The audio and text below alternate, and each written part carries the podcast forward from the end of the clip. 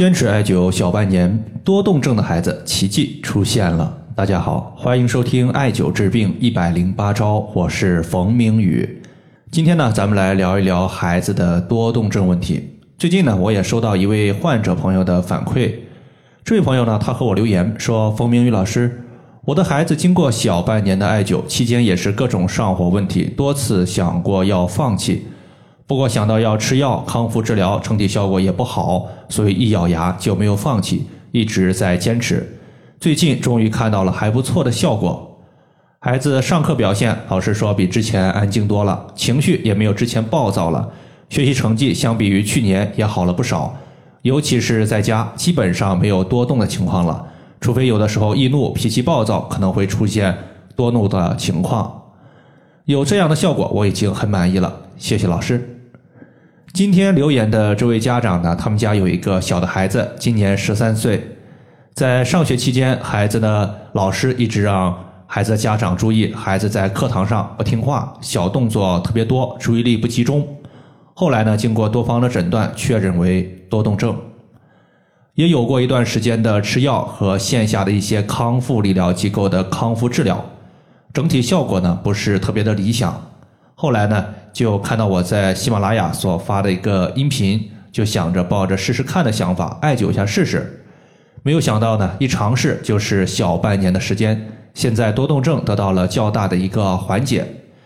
其实这位朋友他在艾灸过程中啊也是多次想要放弃，一方面呢就是艾灸后孩子出现了比较严重的上火问题，甚至皮肤上出现了较多的红疹，特别的痒。这个问题呢其实还是次要的，主要呢是在他看一些别的中医的时候，这个中医的医生告诉他孩子有肾阴虚的情况，说阴虚热症不能够艾灸，一旦艾灸会加重孩子的一个病症情况，所以呢他就一度想要放弃。后来呢他也问过我说，阴虚到底能不能艾灸？当时呢我告诉他，你不用管阴虚能不能艾灸，这个问题呢从古至今它都是有争议的，你自己真正去试一个月，觉得好转有效你就坚持做，觉得无效那么你就直接放弃。可能呢他也是被逼到没有办法了，就这样坚持了下去。好在苍天饿不死瞎家巧，最后呢效果还行。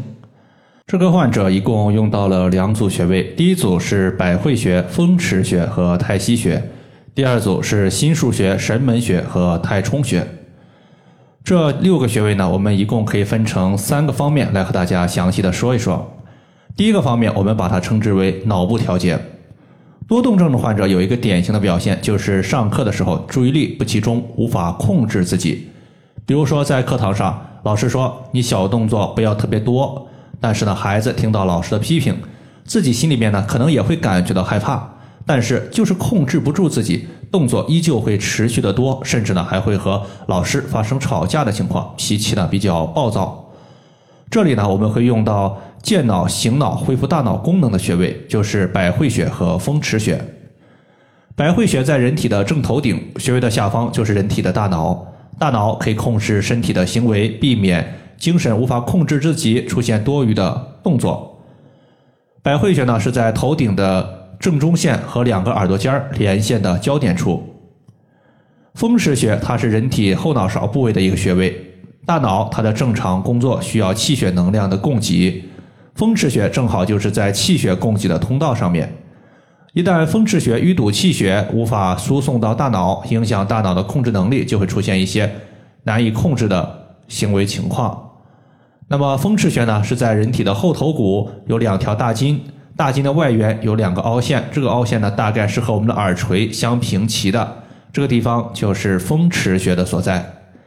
接下来呢我们要重点说的就是养心。从中医的角度而言呢，心主神明，意思是人的思维和精神活动受到心的调控。心腧穴是心的背腧穴，神门穴是心的原穴，两者相互搭配构成了我们经典的配穴方法，叫做疏元配穴法。因为背腧穴接近人体的内脏，在临床上呢它能够反映我们五脏的盛衰，也是能够治疗脏器病症的重要穴位，所以用心腧穴可以治疗和心相关的病症。同时呢在《灵枢经》他记载了这样一句话，说五脏有疾，当取十二元。原血能够反映我们脏腑以及十二经脉的病变，因此呢，在日常生活中也经常把原血作为主要治疗脏器病症的主要穴位。那么背腧穴和原穴相互搭配，既可以扶正阳气，又可以调节脏器的阴阳平衡。心腧穴呢是在背部第五胸椎棘突下旁开 一点五寸，而神门穴呢是在我们手腕横纹小拇指这一侧能够摸掉一条大筋，大筋的内侧就是神门穴的所在。最后呢，我们还会用到太冲穴和太溪穴，这两个穴位呢是调节肝肾的重要穴位。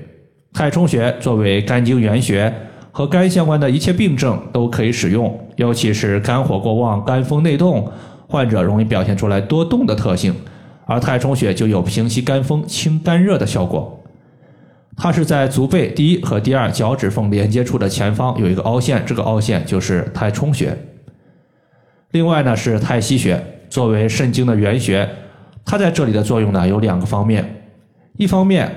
从五行的角度来说，肾属水，肝属木，肾水可以滋养肝木的生长，可以避免肝火、肝风内动所导致的多动问题。另外一方面，肾主藏精，肾精它可以滋养脑髓，脑为水之海，水海充盈，脑部的控制能力会更强，所以呢，太溪穴它能够增强大脑对于人体各个方面的控制能力。太溪穴是在足内踝的最高点和脚后跟连线的二分之一处。以上呢就是我们今天针对多动症它的一个调节方法，就和大家分享这么多。如果大家还有所不明白的，可以关注我的公众账号冯明宇艾灸，姓冯的冯，名字的名，下雨的雨。感谢大家的收听，我们下期节目再见。